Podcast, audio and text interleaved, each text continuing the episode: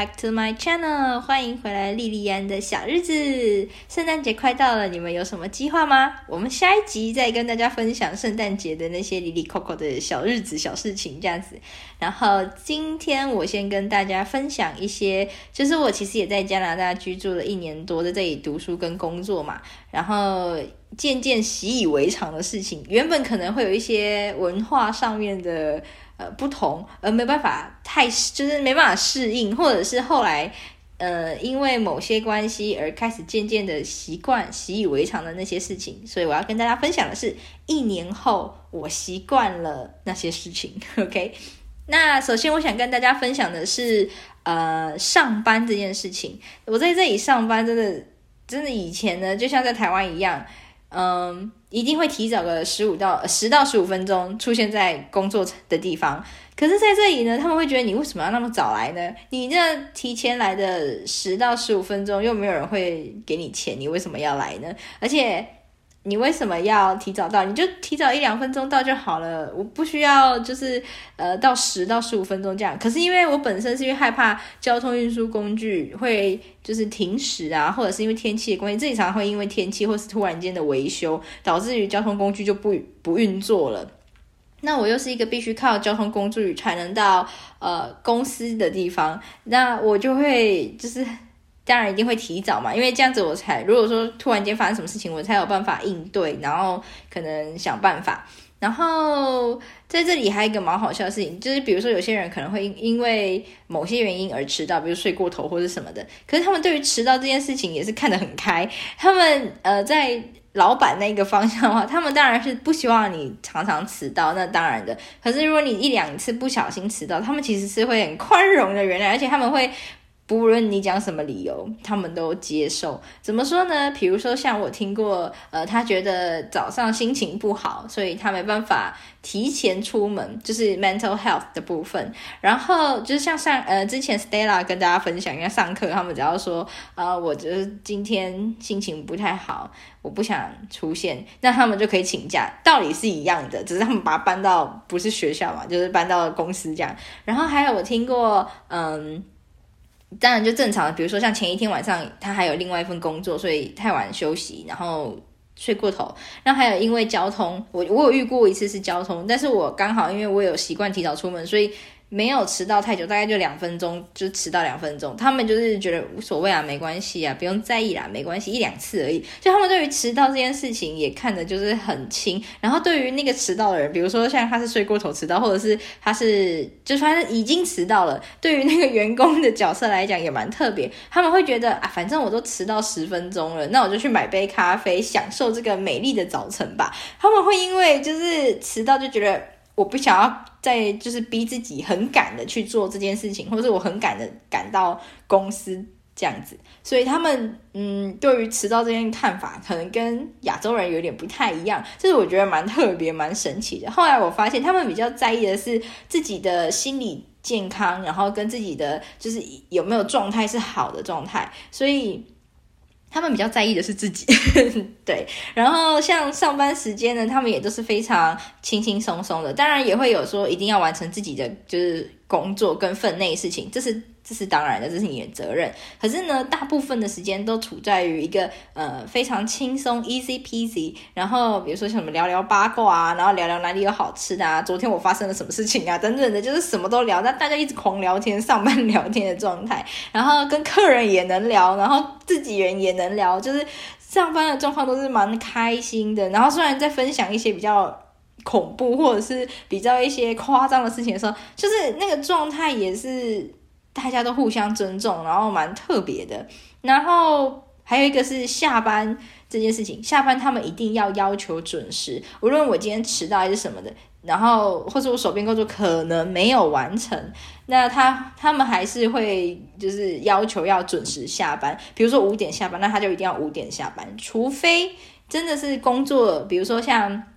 呃，公司可能太忙啊，需要你留下来，那他们加班就一定会给你加班费，而且还会是比较多一点点的，就是钱就对了。比如说像呃多一个小时的话，就多给你一点五倍的钱之类的。然后我觉得蛮特别，是他们这里都处在于那种慢慢来不急，管你外面多少人在排队，我们就是下班了，时间到，OK，明天你再来，就拿银行当比喻好了，或者是一些公家机关的单位，所以他们真的做事情好慢哦。我真的是在那里，有时候我们像是刚从台湾来啊，就会比较急性子一点点，就觉得哦，到底是好了没？怎么那么久啊？到底在干嘛？这种感觉。可是后来渐渐的，好像也。同化了，然后就在这里就啊，没关系啊，慢慢来，反正就然后就滑滑手机啊，跟旁边的那个排队的人聊聊天啊，就是处在一个大家都很 chill，然后到那里排队，然后大家都就是，当然也会有那种会生气的人啊，可是难免嘛，对吧？然后但是里面那些像呃公家机关的人员蛮特别，他们就是慢慢来，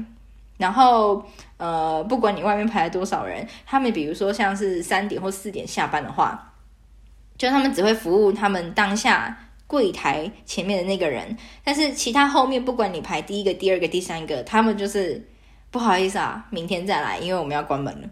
然后他也会提前跟后面的，就是可能比较在呃，比如说像三点下班好，如果在两点半出现的人，然后他们会稍微就是会有警卫跟你提示说，有可能会轮不到你哦，你确定要继续排吗？就是那种类似这种的，然后你要不要预约啊？明天再来啊？等等，他们很多事情都会。就是叫你在网络上先预约，所以其实说实在的，因为很多人可能不想要等，然后也因为预约这件事情，所以其实很难预约啊。然后就连就是像打电话要去给银行或什么的，通常都会等个就是三十分钟。所以在国外，就是你要处理一件事情，你等这件事情是理所当然的，就是应该。然后以前我都就是可能会觉得哦，我的天哪，就是会觉得浪费，没有效率，浪费时间这样。然后。渐渐的发现，我好像已经越来越习惯他们做事情的样子，就觉得啊，算他们就是这样。哎，你以为你在台湾吗？就是会自己自我安慰说，哎，别别要，就是不要去在意这么多了，反正他们就是这样子。这就是在这里的工作、工作上班的态度跟那个行为这样。那刚刚有说到，他们可能比较在意自己的部分嘛，所以他们的可能思维就有一些人会有一些白人思维了。那但是像白人思维比较重的人，他就会比较。呃，种族歧视一点，他们觉得自己是高贵的。那他们也会有一些思维蛮特别，就是比较自私，自己高兴就好了。他认为，呃，自己的快乐比较重要，但是他们其实没有尊重，有时候他们会快乐到没有尊重到别人。因为说实在的，你要快乐，你要自由可以，可是你要不影响他人为原则。那个他人呢，任何人都是。如果你已经影响到别人，那就表示是不好的事情。不过他们不会想到后面那一趴，他们只想到前面，就是我快乐，我高兴，我自由，耶、就像这样。然后，但是有趣的是，像他们有时候就是在办一些像 party 啊，然后什么的，他们就是音乐都没有在跟你客气的，在于高兴这件事情，他们就是自己嗨的要死，然后。当然，就在国外，因为在加拿大这里是比较没有地震的，所以他们的房子其实都是用木板、隔板那种在做，根本没有什么什么水泥这些东西，所以你是很容易可以听到隔壁在讲什么，或者是很容易就是隔壁如果。音乐放太大声是也会传到你家的，或者是你你比如说他有人住在你楼上好了，他家狗在跑，或者他家狗就是乒乒乓乓在楼上这样，你也是听得到的。就是自己的隔音效果并没有你想象中的那么好。当然也是说呃不会说什么你这样平常讲话的时候隔壁听得到，就是基本上没有发出太大的声音到某个分贝以上，说不定还是可以 cover。但是大部分他们都是没那么。就是呃，控制自己的分贝，通常都是我嗨，我开心这样。那我曾经因为曾经住在那个。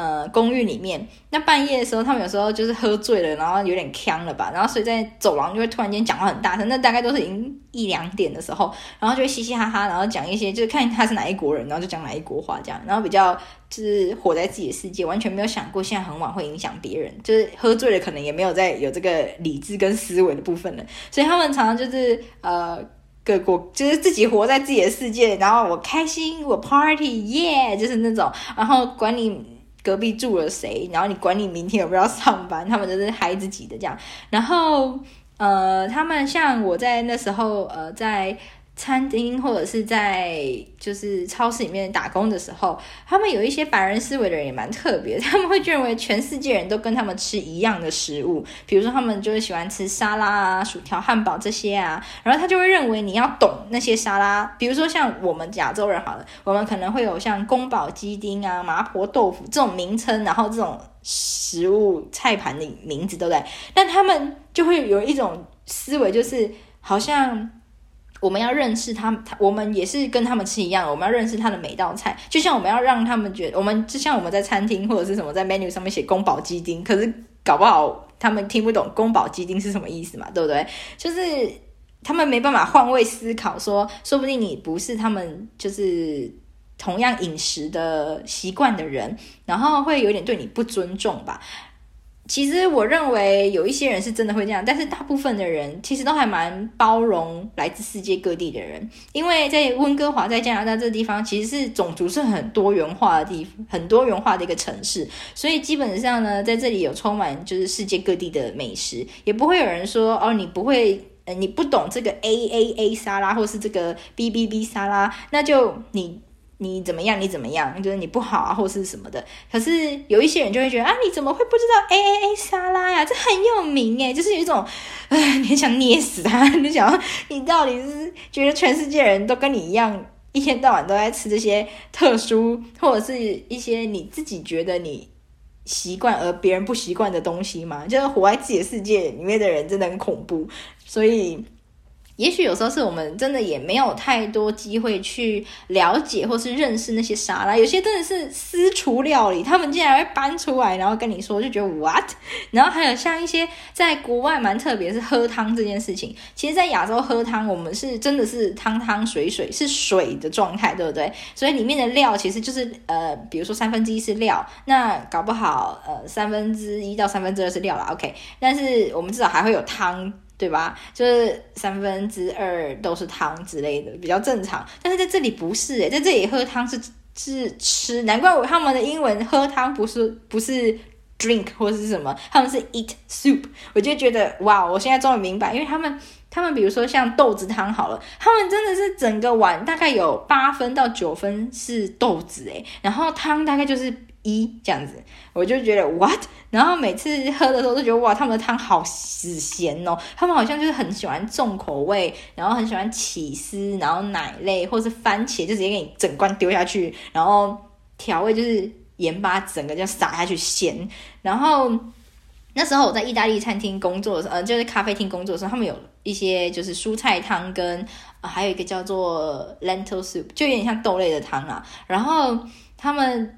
就是有一个客人来，每次都是要求他，每次都是就是在客诉，因为可能我们给的，我们给了他八分的豆子或是蔬菜，然后两分的汤，他就会说这汤太多了，这根本不是汤啊！就我心里想说，我的天呐，这所以这在认知上面是有差别的，蛮特别的。然后也在。就是在国外，呃，除了饮食的部分，还有一些，因为在加拿大呢，就是大麻在某个程度里面是合法的，所以很多人会就是嗑药啊，大麻，或者是有一些人会因为无家可归的人，他们可能会有一些就是比较不好的生活的习惯，比如说会就是注射药品到身体，这些以下都是不不好的行为，因为他们。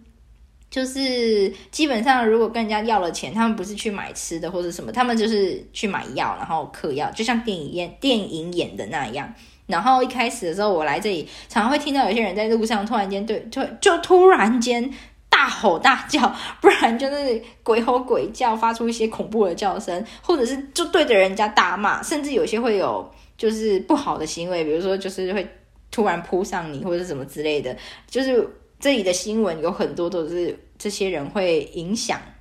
正常人生活的，但是他们也没有办法，真的是目前呢、就是他们也没有很好的方法可以去统呃管理这些人，所以这个地城市是有点恐怖的。但是也你就是恐，就是他们也会待在某一些区域比较多，所以你就尽量不要去那些危险的地方。人家说那些地方就是危险，就不要过去。在国外就是这样子，可是有一些人就是不听别人的呃。劝告，然后通常都是有点，就是为了怕说租金很贵或者什么什么，你就都住离那些危险地方很近。那当然发生意外是很有可能发生的。其实有时候我认为你应该要好好保护自己，就算多付一百块，你的生命有那差那一百块不差那一百块吗？我是觉得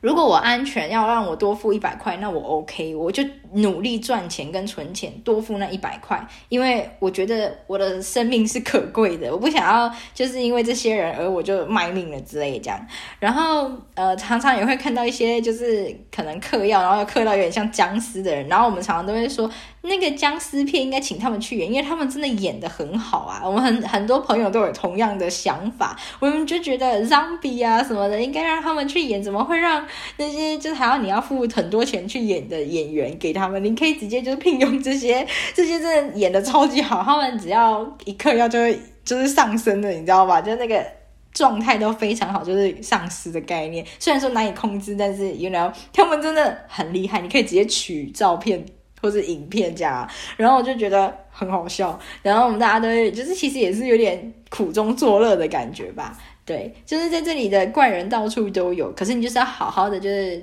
在国外就是当然就是要多一个眼睛，就是观察你的周围，保护好自己最重要这样，然后，呃，像呃。说到这些，就可能大家会觉得怎么好像有点恐怖，国外有点夸张这样子。可是说实在的，不管在世界各地，其实奇怪的人到处都有啦。就就只要保护好自己，然后真的就是避开他们，你也不要真的去正面冲突这样子。那当然就是保护好自己最重要，不论在哪里，在台湾也是啊，在世界各地都是这样子的。还有一个呢，想跟大家分享是在坐地铁这件事情，他们常常就是呃不爱做这件事情。你是可以先去坐着，可是如果你当你看到老人家或者是有需要的人，其实他们大部分人都会很直接的站起来，然后让位给有需要的人坐。那有一些在这里的阿公阿嬷，其实都身强体健，他们根本也不想要坐在位置上，他们想要站。所以呢，他们就诶说实在，在这里阿公阿嬷蛮特别的，他们不想要就是。老，然后就在家里坐着，或是等死这样子的概念哦。他们是反而越老，然后越爱出去玩、去旅游、去露营、去爬山等等的。很多时候，我们去走那些像山上的一些步道什么的，通常都会看到一些阿公阿妈很有朝气的在那里，Hi，Good morning，然后就很开心的在那里爬山或者做运动，然后打太极等等的，我就觉得哇，好神奇哦。然后他们就好笑的事情是，他们在高那个地铁上面的时候，不是会被让座吗？他们都说哦，不要不要，就那个年轻人看到阿公阿妈不不坐，他本来坐着嘛，然后他看到阿公阿妈不坐，他也继续站着，所以他们就所有人都站着，没有人去抢那一个博爱座，除非到下一站可能有新的人上来，那他们那个新的人上来。不知这个情境的人，他就会坐上去这样子，就我觉得蛮特别的，蛮好笑。有时候那些行为就会让你觉得他们好可爱，好好玩哦。然后，呃，不过在地铁我有遇过，就是比较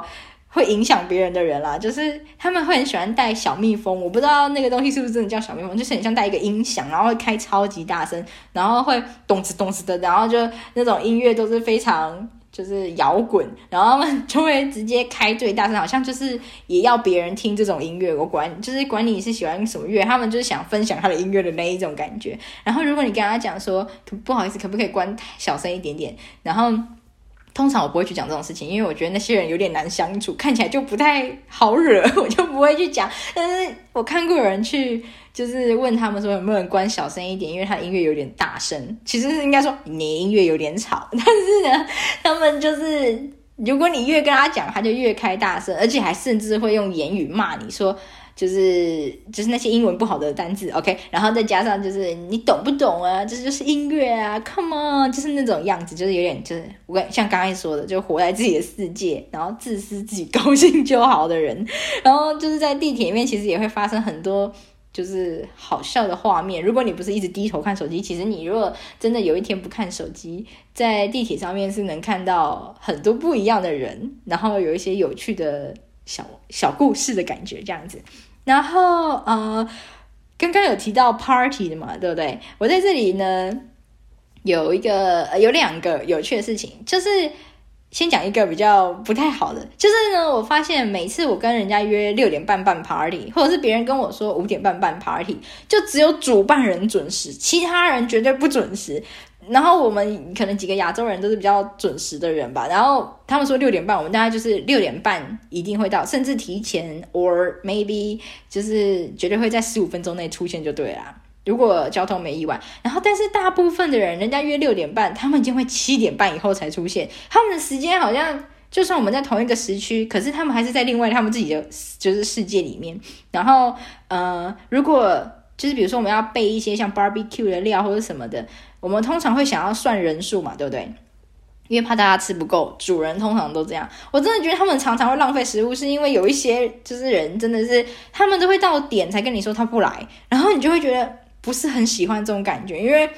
嗯，通常人家都会把你算进去，可是你又不来，然后我就心里想说，如果你不来，你是不是也应该付一点钱啊？因为你当初答应人家，然后现在你自己因为你自己的关系不来，可是人家已经备了你的料，然后也算了你的份，你是不是应该要就是付钱？可是他们就是，嗯，我就是没有去，然后就消失了这样，然后。隔一天看到你就说啊、，I'm so sorry，就是那种，我很抱歉，我我昨天真的是因为什么没来，就是我会觉得呃，OK，没关系，就是嗯，就是心里会觉得，嗯，对，会有一种莫名其妙的感觉。我相信这世界各地都有，我相信台湾也有，因为我也在台湾遇过这样的朋友。OK，好，然后就是除了时间上没办法准时这件事情，哦，后来呢，我想到要就是我说六点半开始 party，我都会跟。准时的人，我因为准时永远都那些人，我跟准时人讲六点半，但是我跟其他人我是讲五点半，因为他们绝对会知道，就算你跟他说五点半，他绝对会在七点出现，或者六点半以后才出现，反正那些人永远都是迟到的人。然后有趣的事情是，他们 party 每次就算你跟他们说不用带东西来，或者是呃。各自准备一个东西，他们除了准备，假如说各自准备一道菜好了，除了准备菜以外，或者准备甜点啊什么之类的以外，每一个人一定会人手一瓶酒，无论是白酒、红酒、葡萄酒，哇啦哇，就是各种啤酒啊，然后哪来的啤酒？德国啤酒啊，然后哪里来的啤酒啊？亚洲的什么 sake 啊什么的，他们就是人手一瓶酒。出现在你的 party，好像酒就是通关密码的样子，然后他们就是每个人都会带酒，所以我们在 party 的时候，我在这里的 party 感觉就是尝尽了世界各地不一样的酒的 party，就是我每一次不管是我办或是跟别人办。或者是别人请我去他们家办 party 等等的，我根本就是去品酒大会的吧，就是这个喝了，然后那个也喝这样子，我就会每次有时候喝一喝，有时候他们那个酒精太浓的时候，我就会觉得我好晕哦，我到底是发生什么事情了？然后可是发现一年后我的酒精好像量好像变得蛮好的，我现在开始渐渐能够就是。呃，在某个情况之下，头还不会晕，这样我就觉得哦，蛮酷的。可是在这里，就是呃，也有酒驾不开车这件事情，所以如果你喝了酒，还是不要开车比较好，就蛮特别的。就如果你去呃参加朋友的 party，不知道带什么，没错，就去买酒，买酒就对了。然后。一定要十八岁以上，二十岁以上才，就是你要看好是当地是几岁才可以喝酒哦。OK，好，那相信如果跟我年纪差不多的，那 Of course，如果你不知道带什么就带酒吧，因为酒万能啊，没带就是没有会，就是你只要带酒就不会错的概念就是了。然后呃，在温哥华这里呢，应该是说整个加拿大，他们逢夏天的时候绝对会热爱晒太阳，因为冬天实在太冷了，都是下雪啊、下雨啊，冷死的那种。然后。也很难出门，因为下雪其实就很麻烦，路面就是状况也都很不好，所以他们根本就只能待在家里，什么什么事情都不能做。然后我还听朋友说过，他有很多朋友就是可能在比较呃寒冷地带的区域城市居住的，他们冬天就是因为开门就是两就是两排都是雪，就是整整个你的眼前都是雪，也不能干嘛，然后还要除雪等等的。他们就觉得很烦，那干脆就留在家里。就他们在家里都是也是喝酒喝到就是醉醺醺的，然后真的要上班，有些会变成线上上班。那有的当然还是得出去。那他们就除了上班会出门买菜出门，其余时间他们都是待在家里这样子。然后像在温哥华的话呢，就是呃呃冬天的话就比较湿冷嘛，然后那个冷真的就是会冷到骨头的那种，就有点像台湾。呃，寒流来的那种感觉，但是夏天呢，因为他们冬天都躲在家里嘛，所以夏天他们一定要出门。我看他们就是每次只要到了六呃六日或者是放长假，基本上他们一个月都会有一天，因为某种节庆而有连假，跟台湾其实有点像。然后他们连假一定会就是去露营，反正就是因为远离他们家，就对，他们一定会到家以外的地方的城市去露营也好啊，去玩也好，去旅行也好，就是他们一定会去享受大自然，或者去做。就是旅行啊，或者冒险等等的，或者是去就是参加一些营队活动啊什么的，然后去有不一样的户外。生活这样，所以我觉得在这里的夏天还蛮有趣的，因为在这里夏天会有很多好玩的事情，比如说像是吊在那个树上然后飞来飞去的那一种，就是绳索的啊，然后或者是去爬一些就是树屋啊，很特别很好玩，或者是如果说你在平原地区的话，他们就会有一些烤肉的景点，然后也会有一些就是露营景点可以让大家去就是去玩，然后你只要申请就可以过去那边这样，我就觉得蛮酷的。那在这里还有一些好好的啦，刚刚都说了一些比较不好的，但是也有一些好的，在这里也很多就是善良的人。应该说，大部分我都觉得他们蛮善良的，然后也都蛮人，呃，都蛮亲切。加拿大人都还蛮亲切的。应该怎么说呢？他们会主动跟你搭话，然后无论是认不认识，我就算就是在等红绿灯，也会有人跟你说：“哎，你好啊，哎，你不觉得今天天气很好吗？”或者是假假如说我们同时看到了一个场景，我们说：“哦，怎么会这样子呢？”然后就会互相沟通。然后有的时候呢，你会觉得：“哎，这两个人是不是在路上站着的人哦？”他们聊天，你会觉得他们两个是不是认识很久？但很多情况之下，都只是他们两个也是上面大概两三分钟前才才遇到的陌生人，只是因为同样有话题而聊天等等。他们会有时候会把自己的呃 murmur，就是喃喃自语，变成好像跟别人在讲话，然后。就可能会互相笑一下，就开始沟通了，就开始有 conversation 的那种感觉，然后也会主动打招呼，无论你是谁，他们一定会跟你说 good morning 或者 hello，how are you。even 他骑脚踏车也会点个头示意就对了，然后。大部分的生活情况在加拿大，其实他们都还蛮尊重彼此，他们也不会问你太多，不会就是挖你自己的私人事情，或是跟你要八八卦这种，除非是你自己愿意分享给大家，不然他们也不会去问你，就是